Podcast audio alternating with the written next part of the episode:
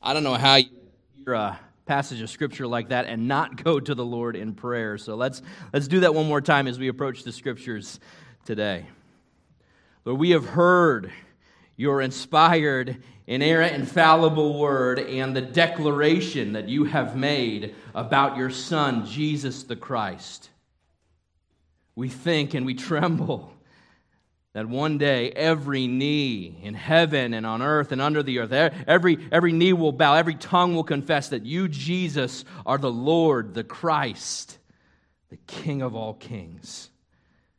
Lord, we, we thank you for the privilege that we have now to bow our, our heads and our hearts as we worship you this morning, and Lord, we pray that you would build joy among your people as we submit to Christ's Lordship. We've, we've heard this confession. May we make our own confession that you indeed, Jesus, are worthy of all that we have to give. You are God and King. We thank you for your saving grace in our lives. And now we pray by the power of your matchless spirit, you would guard us as we, as we prepare to dive into your word here. Guard us from error, Lord and guide us in your truth. In Jesus' name we ask. Amen. Well, let me invite you to take your Bibles and turn to Luke chapter 9. Luke chapter 9. We're picking up where we left off last week in verse 18. Luke 9 18. If you're using your church Bibles, that can be found on page 814. Again, Luke chapter 9, verse 18. As you're turning there, I'm curious. I wonder, what would you say is the deepest, most significant question that someone has ever asked you? I mean, there's lots of important questions that we answer in life. Questions, for example, like, What will you do for a living? That's kind of a big deal. Questions like, Where are you going to live? Also, has pretty big implications for how your life turns out. How about this one? Who will you love? I uh, keep on smiling as I look back at Emily Klusendorf, now Morosco, and, and Matthew just tying the knot a, a few weeks back. That's a big question, right? Will you marry me? There's also this ever present question that just never seems to go away. It's the question what are we going to eat? Right? For some, there's an additional question do I post it on social media? The answer is no, just stop it, would you? Um, yeah, got my first amen from Dan up here. Lots of questions in life. Well, the Gospel of Luke has been begging a higher question, an eternally significant question, over and over again from the very beginning up to this point in chapter 9. With Jesus of Nazareth in view, the question has been this Who is this man? Who is this man? Today, Jesus himself is going to pose the question, and here's how he puts it. He says it this way Who do you say that I am? That, friends, without question or hesitation, is the most important question you will ever answer. What do you do with Jesus? Who do you believe he is? And, and what are you proposing to do about that? You see, heaven and hell hang in the balance of this eternally significant question. And today, in Luke 9, we're going to see a straightforward, unambiguous answer to that very question. Jesus is literally going to bottom line for us who he is and what we should do about it. So let's read together Luke chapter 9, beginning in verse 18. This is, I'll remind you, the word of the Lord. Now it happened that as he was praying alone, the disciples were with him, and he asked them, Who do the crowd say that I am? And they answered, John the Baptist, but others say Elijah, and others that one of the prophets of old has risen. Then he said to them, But who do you say that I am? And Peter answered, The Christ of God. And he strictly charged and commanded them to tell this to no one, saying, The Son of Man must suffer many things and be rejected by the elders and chief priests and scribes and be killed, and on the third day be raised. And he said to all, If anyone would come after me, Let him deny himself and take up his cross daily and follow me. For whoever would save his life will lose it, but whoever loses his life for my sake will save it. For what does it profit a man if he gains the whole world and loses or forfeits himself? For whoever is ashamed of me and my words, of him the Son of Man will be ashamed when he comes in his glory, in the glory of the Father and the holy angels. But I tell you truly, there are some standing here who will not taste death until they see the kingdom of God. Okay, it's quite a text. This is, as I often say, when we get to the heart of the gospel, this is like home base for us as Christians. If you've been following the Lord for any amount of time, you have most assuredly heard this passage before. And my plea for you this morning is to resist the urge. We, we often need to resist this urge just to kind of go on autopilot because these words from Christ are so familiar to us. Note here that it's actually Jesus who initiates the question about his identity. Look with me, if you would, in verse 18. After a time of intimate prayer with his heavenly Father. Now, that's fascinating. Jesus is often praying, and he's often praying before the, the most climactic moments in his earthly ministry. This question being one of those. He's praying to the Lord. I wish we had a little more information to know what he was specifically asking his Father. Maybe it was, Father, is it time? Is it time for them to know? Whatever he's praying, he's communing with his heavenly Father. And Jesus asks his disciples what the word on the streets is. Who do the crowds say that I am? Now, I find it just utterly fascinating that their threefold answer is essentially identical to the response we saw given to Herod just a few verses earlier. Look back with me, if you would, in verses 7 and 8. Herod was perplexed. He was confounded, Herod Antipas, at this Jesus and all that he and his apostles were doing. And, and Herod's asking the question, like everyone, who is this man? The disciples' answers about what the crowd thinks are the same as that given to Herod. There, there are three prevailing theories. Here they are. Number one, John the Baptist. Option two, Elijah. Or three, one of the prophets of old who has risen. John the Baptist seems to be the prevailing notion. He's listed first and given pride and place in both accounts, although we've already seen that Herod Antipas has beheaded him. And by the way, John, John himself, this baptizer, made it exceedingly clear that there was a chasm of a difference between Jesus and himself. He's not worthy to untie the, the straps of his sandals. Chapter 3, verse 16. Now, Elijah is another interesting choice. The main reason for this view was undoubtedly the Old Testament prophesy, uh, prophecy excuse me, from Malachi chapter 4, verse 5, where God had told his people in advance, Behold, I will send you Elijah the prophet before the great and awesome day of the Lord comes. So many devout Jews with this prophecy in mind would have been looking for the coming of Elijah. According to Jesus, though, this is fascinating. If you kind of look at option A and B together, John the Baptist is actually this Elijah figure who was to come. Two verses to support that, and we're just going to keep marching through the text here. Here's, here's one. This is out of the mouth of Jesus, and Jesus is connecting the dots not between himself and Elijah, but between John, the baptizer, and Elijah. First, Matthew 11, 13 to 15. And I think we've got these, yep, up on the screen for you. If you want to jot these down and chase them later, feel free. Matthew 11, beginning in verse 13. For all the prophets and the law prophesied until John, speaking about John the Baptist.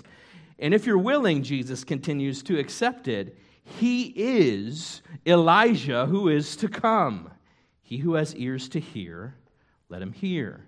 Jesus repeats it again in Matthew 17. And the disciples asked him, Then why do the scribes say that first Elijah must come? He answered, Elijah does come, and he will restore all things. But I tell you that Elijah has already come, and they did not recognize him, but did to him whatever they pleased. So also the Son of Man will certainly suffer at their hands. Then the disciples understood that he was speaking to them of John the Baptist. So, in Jesus' mind, the question's quite clear. He's not John the Baptist. He's not Elijah. John the Baptist is the new iteration of Elijah here in this day and this time. And, and finally, there are still others not exactly sure what to make of this Jesus. They, they had other guesses. Perhaps one of the prophets of old has risen. Know, just as an aside, it's interesting to me that people's logical explanation, the word on the street, had to do with resurrection abundantly, right? John the Baptist has raised, been raised from the dead, or, or one of the prophets of old has been raised from the dead. It was that kind of power that embodied Jesus' ministry that got them thinking something really special and unique was at play here. Now, Matthew's account in Matthew's gospel includes Jeremiah in the list of the prophets that it might be. We also read in Deuteronomy 18 that Moses predicted a prophet that would come after him, a prophet like him one day. Uh, so perhaps people were thinking this is, this is the prophet like Moses to come. It's interesting, I find, that all of these views, all of these popular views circulating about Jesus were positive, weren't they? That's not to say that nobody didn't like him. We know the religious leaders had quite a beef against him and, and others as well. They'd eventually kill him, right? But, but at this time, Jesus is performing miracles. Jesus is speaking with unparalleled power and authority, and the word on the street was overwhelmingly positive. They could not deny the power of this man. He's clearly sent from God. And yet, although most opinions of Jesus back then were largely positive. P.S. Today they are too. These views were all completely and woefully insufficient, were they not? Jesus is not merely John the Baptizer. Jesus isn't merely Elijah or any other of the prophets. Although people undoubtedly thought they were giving Jesus a high distinction, they fell short of his true and eternally significant identity. And today we get much the same phenomenon. What do you do with Jesus? Well, he, I mean, he was a great prophet. He was a spiritual teacher and leader. He was a selfless sage. He was a, he was a community organizer. We get all kinds of things, but, but whatever he was, he worked for the good of humanity in some way. These views are insufficient if you take Jesus' own words for it insufficient to capture who he is and who he was claiming to be here. Look at verse 20. Jesus pivots from who do they say, these crowds out there, who does the populace say that I am? And Jesus zeroes in now on his own disciples. It's time for Jesus to pose the question directly to them Who do you say that I am? Now, we can miss this in English, but, but in the Greek, the language of the New Testament, that word you is in the plural. He's, he's asking the question to all of his disciples there Who do you say I am? And the you is emphatic. Jesus is essentially saying, Sure, I get it. Some people say one thing, some people say something else, but you, I want to know what you say about my identity. Peter answers for the entire group, doesn't he, here in verse 20?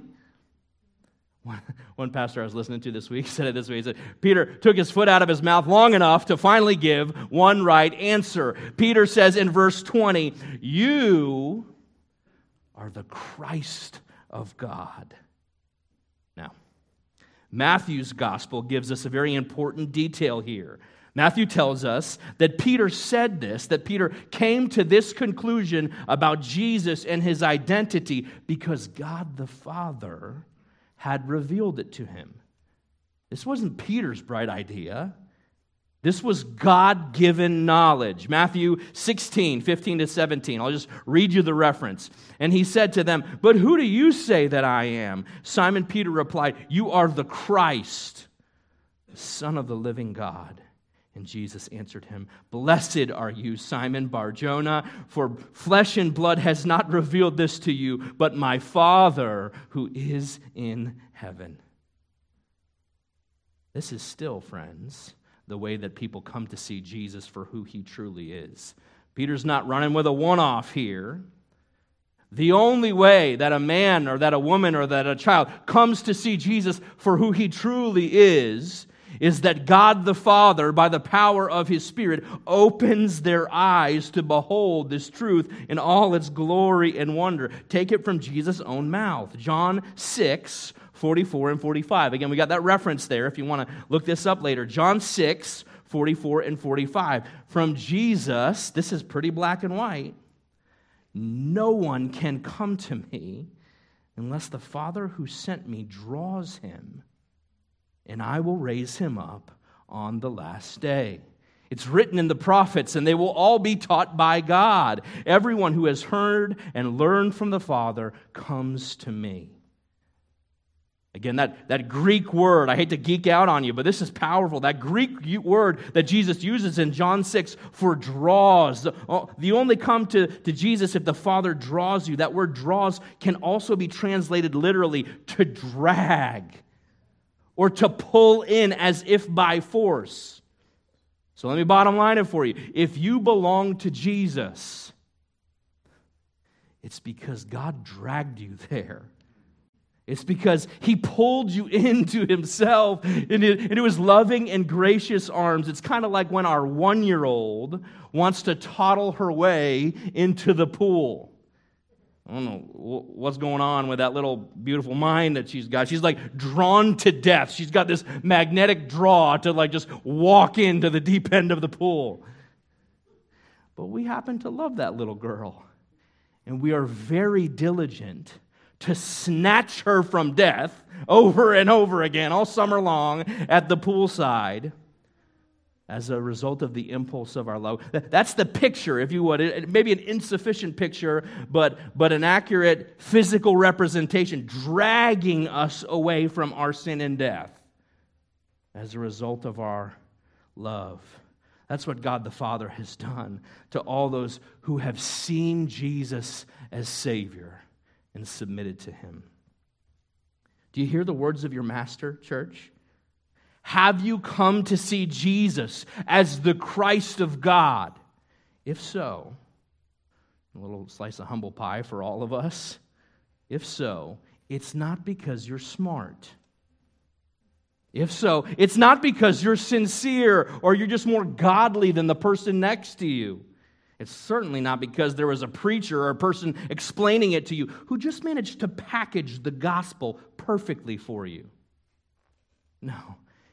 If, if you see Jesus as everything, as your only hope in life and death of eternal life, then, then salvation has been to you what it is to Peter, what it is to all. It's God's miracle birthed in your chest because he miraculously opened your eyes to behold his beauty and goodness. If you're saved, it's because he breathed upon your dead, lifeless soul and open your eyes. This is precisely, Friendship Community Church, what we are praying for those around us. We're praying for our loved ones. We're praying for our neighbors and our friends and, and family members. You're not here. You're not nestled for all eternity in the safe, loving, gracious arms of the Heavenly Father because you were smart enough to make a right decision. He dragged you in His love into His safety and salvation. So let's, before we before we just move on entirely, let's not assume this morning that everyone here in this room knows what that means, know, knows what Peter is saying in this remarkable confession of faith. This is big. What does it mean for Jesus to be the Christ of God? well, we've said it before, it probably bears repeating. It's important to remember that Christ is not Jesus' last name. Often those two words go together. It's not like Jesus was born into the Christ family. Christ is not a name at all, Christ is a title, and a pretty big one at that. It's helpful to know, I think, that the word Christ and Messiah and anointed one are all the same thing. Christ equal sign Messiah. Same word. Christ, Christos, is simply a Greek rendering of the verb, or excuse me, of the noun Messiah. Messiah is the Hebrew word. Greek is the he, is the uh, excuse me. Christos or Christ is the Greek word. I made that super confusing. Christ, Greek, Messiah, Hebrew, same word, and they both mean anointed one. Was that better? Anointed one, chosen, anointed of God for a specific glorious purpose. And in this case, Jesus, the Messiah, is the long awaited Savior, the one we've been longing and waiting for since the wheels came off the bus of humanity in Genesis chapter 3.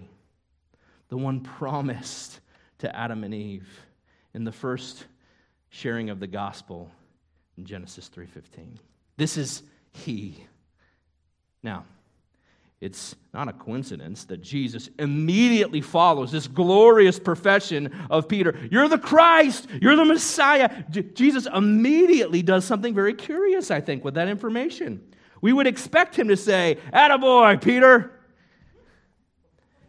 And when you read the Gospels together, and Matthew's account, Jesus clearly is affirming this is true. But what do we see next? Look at verse 21. This is baffling to some of us. Jesus effectively says, Shh. It's not time for this amazing news to hit the world in full force just yet. Well, why? Why? Well, because the crowning act of Jesus as Christ, of Jesus as the Messiah, is still yet to come. Please don't miss this. Jesus gives his rationale very plainly here. Without skipping a beat, Jesus moves from what some theologians call the messianic secret that, hey, keep this quiet for now, into his identity with Christ, as Christ, with his work on the cross. You see this? Christ and cross are inseparably linked. Friends, it's because the way that the world would come to know Jesus as the Christ of God would be through his sacrificial death on the cross and his glorious resurrection three days later. You see, people's concept of the Messiah had gotten warped. It had gotten lopsided over the years. Everyone was looking for this Messiah to come back as a conqueror. And he was. Just not the political, military kind of conqueror that they were expecting in this day, in this time. Jesus' primary purpose wasn't to come back and squash Rome yet. So in order that there wouldn't be widespread misunderstanding about what it meant for him to be the Messiah, he told them to wait. And then Jesus proceeds to recalibrate their expectations for what it means for him to be the Christ of God, the, the Messiah they've been waiting for. Yes, he would conquer, he'd conquer death itself. But first, he would endure persecution suffering, and death. Well, this is the first time, at least here in Luke's gospel, that we see Jesus predicting with great specificity, I might add, his suffering and rejection at the hands of the Jewish leaders, his violent death, and his resurrection, even down. This is mind boggling. He predicts his resurrection even down to the precise timing. He calls the shot in advance. Remember when I was, you know, in, in, on the schoolyard playing basketball, and we'd like be playing pig or horse or something, and we, if you were going to make a bank shot, you had to call it first, so that you knew you meant to do that, and it wasn't just sort of like a fluke. Jesus called it. I'm going to die, and I'm even going to give you the timestamp. I'm going to die, I'm going to be in the grave three days, and then I'm going to rise from the grave. Now, there's a lot more that could be said here, but I want to highlight two very specific things. The first, the certainty of Jesus' prophetic announcement. And secondly, this drill down deeper on the specificity of his claims. Let's start with the certainty. Notice here this verbiage. Look at verse 22, if you would. Jesus said, It's not that these things might happen. He said, It's that they what? They must happen. Don't skip over that little word. Little word, big meaning. The Son of Man must do this. He must suffer. He must be rejected. He must be killed. And he must rise on the third day. These things, after all, are foretold by Old Testament prophecy. These things are determined by the will of God from eternity past. I'm, I'm thinking of Jesus' um, exchange with two disciples on the road to Emmaus. You remember that moment? We'll get to it in like three years at the end of Luke. Just kidding. Luke 24, Jesus has risen from the grave, and he meets two disciples, and they can't, this is fascinating, they, they can't really recognize who he is. Their eyes have not been opened. You noticing a theme? To see Christ. Luke 24, beginning in verse 25. This is easy to remember. Luke 24, 25, 26. And he said to them, O foolish ones, and slow of heart to believe all the prophets have spoken, was it not necessary that the Christ should suffer these things and enter into his glory? You see, friends, these things must happen. God had sealed this. The cross wasn't his sort of like best audible call to a bad situation that Satan had messed up. No, from eternity past, he's the lamb slain before the foundation of the earth. This has always been God's plan. These things must happen. Peter said, You are the Messiah, the Christ of God. And Jesus, it's almost as if Jesus says to Peter, Yes, but not the Christ in your minds. There will be more terrible events rolling out of this truth than you can possibly imagine, and more glory than you can possibly conceive.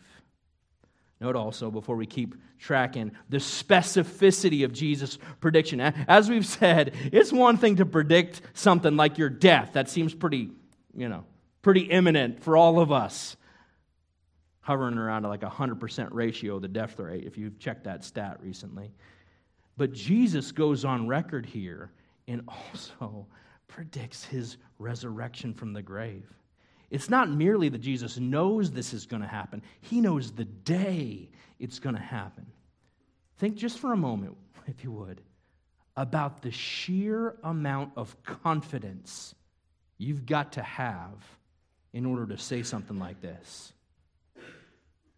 to say something like this and then go and pull it off. That's utterly astounding. You see this? Jesus is stating it as a fact. I will suffer, I will die, and then after three days, I will rise again. I hope you see here, friends, that Jesus' resurrection on the third day is just as certain to him as his death will be. Now, it took a while for this to get through the thick heads of the disciples, right? But is Jesus not clear? He's being very clear here.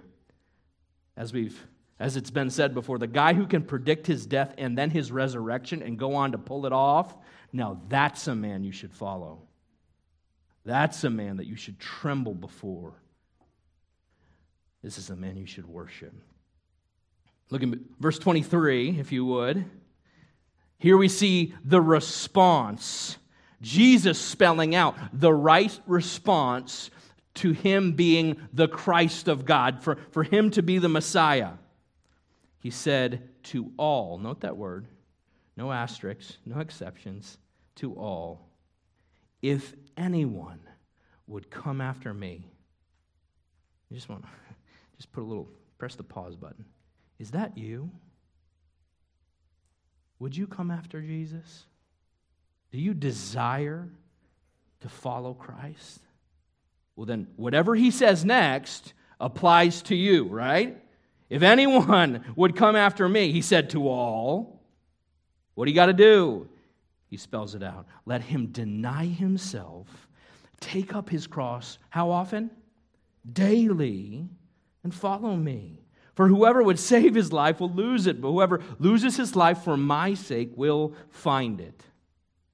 I mean, this is Christianity 101. You want to follow Jesus? Three things deny, die, and follow. That's what he says, right? If anyone would come after me, let him deny himself. Let him say no to his or own, her own personal inclinations, to his or her own desires for life. Let him say no to their former personality and identity and instead identify with him. Let him deny himself. Let, let him, Jesus says, secondly, take up his cross. Now, this becomes real poetic uh, in the 21st century. We sing songs about taking up your cross, and we wear crosses around our, our neck, and we you know, ink them on our skin. We do all kinds of We see crosses as we walk into people's house. I want you to think for just a moment how utterly shocking that would have been in the first century. What was the cross? Well, the cross was an instrument of torture and death. Parents, what if your kid tried to go out of the house wearing an electric chair necklace, right? Or like a lethal injection shirt? You'd be like, whoa, whoa, whoa, whoa, whoa, whoa, whoa, whoa. Let's have a talk. I mean, this is graphic. If anyone, Jesus said, would come after me, let him take up his cross. What do you do when you're taking up your cross? Well, well very practically, that was a, a technical term for taking up, you know, there was two pieces of a cross, the, the vertical piece, and then there was the horizontal cross beam. Taking up your cross would have entailed you having to carry the horizontal crosspiece and be paraded publicly through town as the Romans very publicly stripped you and watched you die. By the way, no one, there's, there's not one account of a crucifixion that anybody ever survived. Taking up your cross is a walk of intentional, it's an intentional pathway to death. So work through the, the familiarity of the language. What's Jesus saying? If you want to come after me, you say no to you and you die. You die. Now, there have been many sweet and precious saints throughout the course of redemptive history that have physically died, that God has called and crowned with the gift of martyrdom. I think a great disservice that's done to the church today is when we pat our little boys and girls on the head and assure them that never happens anymore. That's a lie. It happens every day. Praise God that we are born into a context where we, should, we can worship Him freely. And God calls everyone, everyone who would follow Jesus to die. Some temporally here as martyrs for, his, for the sake of his name and his gospel, and the rest of us, it might mean martyrdom for you or for me. Who knows what's around the corner? But it doesn't have to mean that, right? I mean, because you got that word daily in there. Every day, Jesus says, there's a dying that takes place as a result of your relationship to Him a laying down of yourself and a following him. And that's the last step, right? You deny yourself, you die to your own preferences and identity, and you follow him. You remember his beautiful words, Christ's beautiful call in John? My sheep hear my voice, and I know them, and they follow me. That's what his sheep do. They follow him. This is what Jesus says following him is all about deny, die, and follow. Now, we've got the response. Time for some application. If you're struggling as you follow Jesus to work through the highs and lows of life, I just want to issue a reminder to you something perhaps you already know, but may need a fresh grasp on.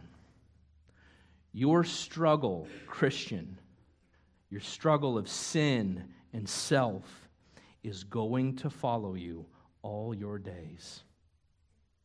That's why Jesus said, You got to die every morning. So set just let's let's level. So please set your expectations accordingly. Here's two verses that, that I often have to pray through because I'm prone, perhaps like some of you, to spiritual sulking when things don't go my way. Here's two verses that have meant a lot to me, and, and I hope will perhaps guide you in your daily dying to self. Here's one Galatians 2:20. I've got them up here. You can just write down the references if this helps. Galatians 2:20. For I have been crucified with Christ. It's no longer I who live, but Christ who lives in me. I'm dead. The life I now live in the flesh, I live by faith in the Son of God who loved me and gave himself for me. That's Galatians 2:20. And I like this one. 1 Peter 4, 12 and 13. Beloved, do not be surprised at the fiery trial when it comes upon you to test you. You listening, church?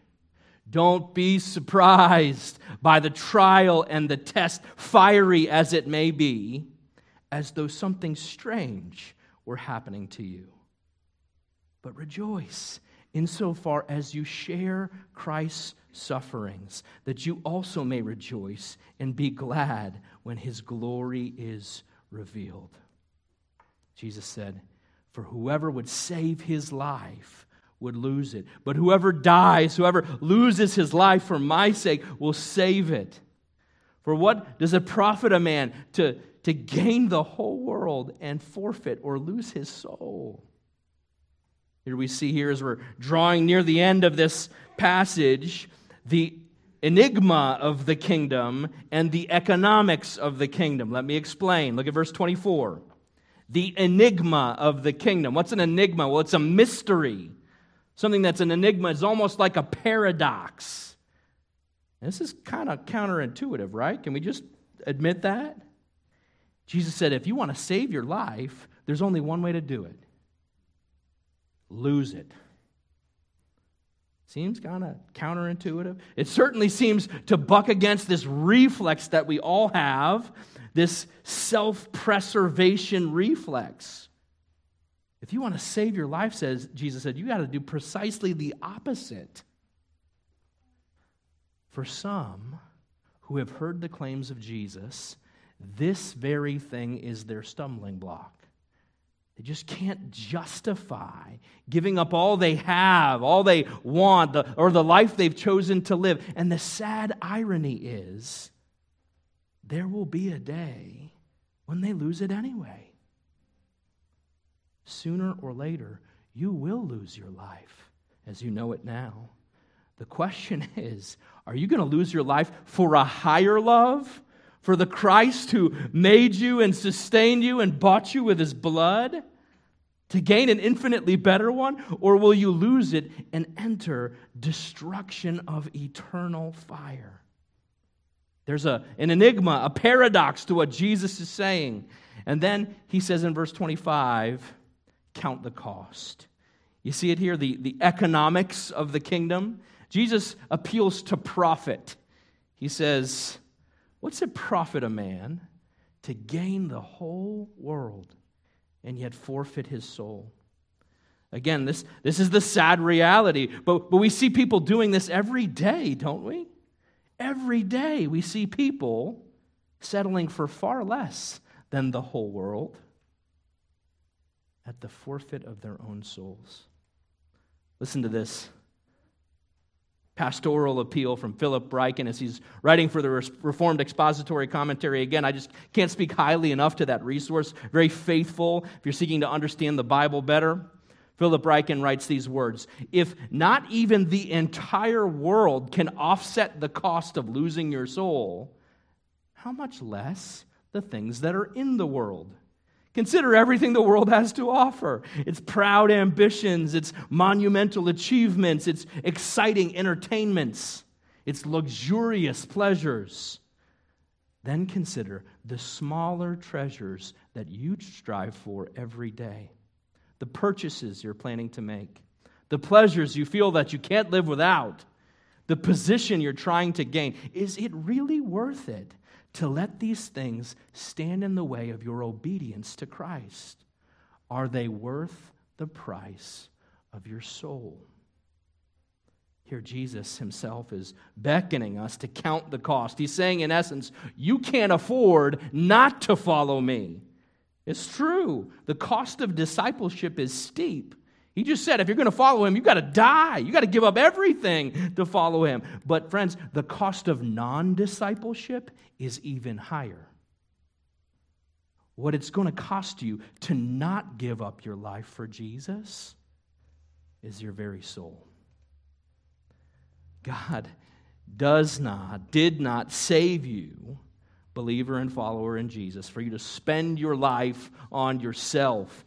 You are not your own. You've been bought with a price. Many of us have heard the example of, of Jim Elliot, that missionary, that courageous missionary and eventually martyr who went to the Auca Indians in 1956 and was killed in Ecuador for, for bringing the gospel to those who'd never heard it before. Jim Elliot, who spoke before he died, he is no fool who gives what he cannot keep to gain what he cannot lose. You see, Elliot understood Jesus' words, didn't he? We're almost done. 26, verse 26. Jesus now, as he's instructing his disciples, disciples, excuse me, on what it means to follow him, issues a strong future motivation. And, and as he does so, he employs the language of shame. Check it out, verse 26. There's two things that Jesus warns his followers against being ashamed of. First thing, himself. Don't be ashamed of me. Jesus says. And next, and more specifically, don't be ashamed of his words. Just stop for a hot minute here. There are people who would presume to do this, you know. There are people who, who would talk a big game about being aligned with Jesus, yet simultaneously rejecting his words, rejecting his truth. I, I follow Jesus, I'm a Christian, but fill in the blank. I don't believe all that stuff he said. Come on now. It was hard. No, no, no, no. You can't be ashamed of Jesus if you're going to follow him. Neither can you be ashamed of his words. Remember Luke 646. We've, we've been here recently. Jesus saying incredulously, Why do you call me Lord, Lord? The word Lord means master. Why do you call me master and Lord and not do what I say? It's incompatible to the Savior that you would presume to call him master and then reject his own words. Doesn't work. Note here in verse 26 the when of this warning about being ashamed of him and his words. When, when's, when's he talking about? He says, the second coming, right? And that's what he's talking about. When the Son of Man comes again, he's, he's here the first time. He's already talking about his second trip back. The Bible word for this is the parousia, the, the appearing of the Son of Man, the, the, the next time in climactic power. The Son of Man, by the way, we see Jesus using this title here for himself. This is Jesus' favorite self designation. He's hearkening back to Daniel 7, to the Son of Man given a kingdom by the Ancient of Days. And Jesus is applying that term to himself. And please don't miss this. Jesus, now, where you've seen a, a pretty broad prediction, Jesus has been predicting or foretelling not just his death, not just his resurrection. Here, a couple verses later, Jesus is also very clearly speaking of his second coming again. Just like scripture tells us in 2 Thessalonians 1. He says, To grant relief to you who are afflicted as well as to us, when the Lord Jesus is revealed from heaven with his mighty angels in flaming fire, inflicting vengeance on those who do not know God and on those who do not obey the gospel of our Lord Jesus. They will suffer the punishment of eternal destruction away from the presence of the Lord and from the glory of his might when he comes on the day to be glorified, comes on that day, excuse me, to be glorified in his saints and to be marveled at among all who have believed. Those are some strong words. You ashamed of them? This is the gospel. Jesus says, if you're going to understand what it means that I'm the Christ of God, you understand that He gets everything, that we owe our life to Him. We deny ourselves, we die daily, we follow Him, and we await His glorious return. There's two categories of people, that's it, on that final capital D day those He's ashamed of, and then His own, who've been awaiting His appearing, who've been delighting in His appearing. How could we be ashamed of his words? One more example of a godly saint and martyr. Some of you have heard the name Polycarp before. Polycarp was the bishop of Smyrna, and uh, as far as we know, the, the last known disciple of a living apostle. He was taught by the apostle John. The authorities brought him in at 86 years of age as an old man who'd served the Lord faithfully for decades and demanded that he renounce his faith in Jesus. You know his answer? He replied without a flinch Fourscore and six years, 86 years, I have served him, and he has never done me injury. How then can I now blaspheme my King and my Savior? And they killed him, 86 years old. church history goes, they, they, they tried to kill him in the arena, and that didn't work, so they eventually just had to run him through with a sword. If anyone would come after me, he must deny himself, take up his cross daily, and follow me.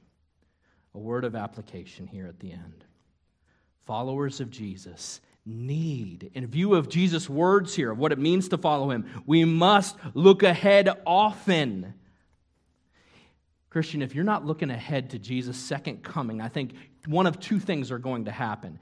Either at best, you're going to lose perspective for this life and how to live it, or at worst, will be given to despair. So let me just ask you the question Are you given to despair? Some of us are. It's a hard life.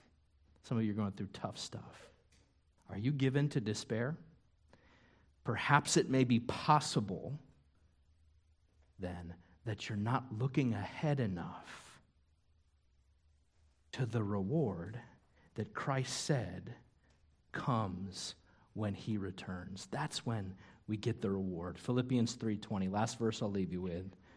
But our citizenship is in heaven and from it, we await a Savior, the Lord Jesus Christ, who will transform our lowly bodies to be like His glorious body by the power that enables even Him to subject all things to Himself.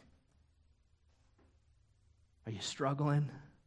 Are you prone to despair? I'm not trying to say you shouldn't, you shouldn't be upset as tragedies are cascading upon you. What I am saying is, where's your heart? Where, where are your eyes fixed? Where's your perspective? I love it. I don't get to see her often, but I love it when Diane Friedrich comes in. I caught her before the service started. We pray for her so often, racked with physical pain. Yet I don't know that I know a better example of a prayer warrior in my life.